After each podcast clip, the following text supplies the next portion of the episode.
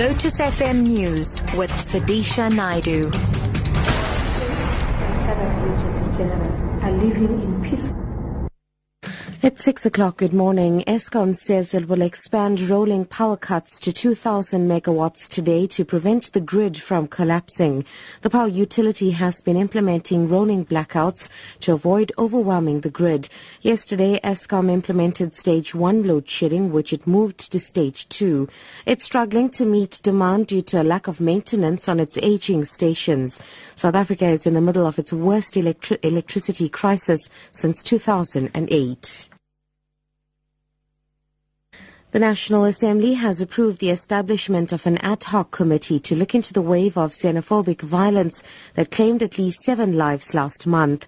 The 11 member multi party committee will inquire into the incidents of violence against foreign nationals and related matters.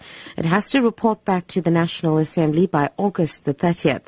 The committee will incorporate into its work the findings of an earlier government task team that investigated a spate of xenophobic attacks in 2000. 2008.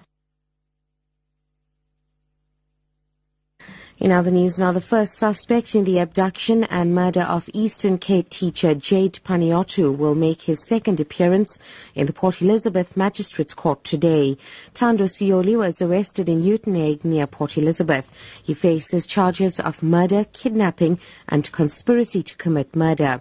Two other suspects, including Jayde's husband, Christopher Panayiotou, will reappear in the same court on the 19th of next month.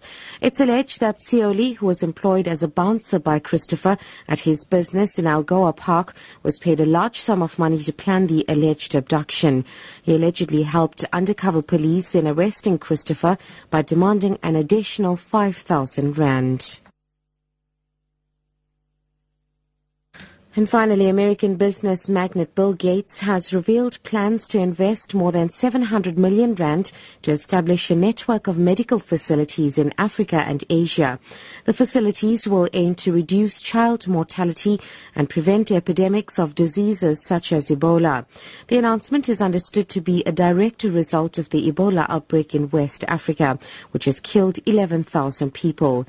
Gates explains how the network will help. There's a lot we don't know about what's causing children to die. When they die of diarrhea, what actually causes that, or they have fever and they die. So we need to get a lot more data so we're inventing the right new vaccines. And this would also let us catch new epidemics early in their growth. So we're funding six sites that will do very in-depth analysis of what's killing children and mothers.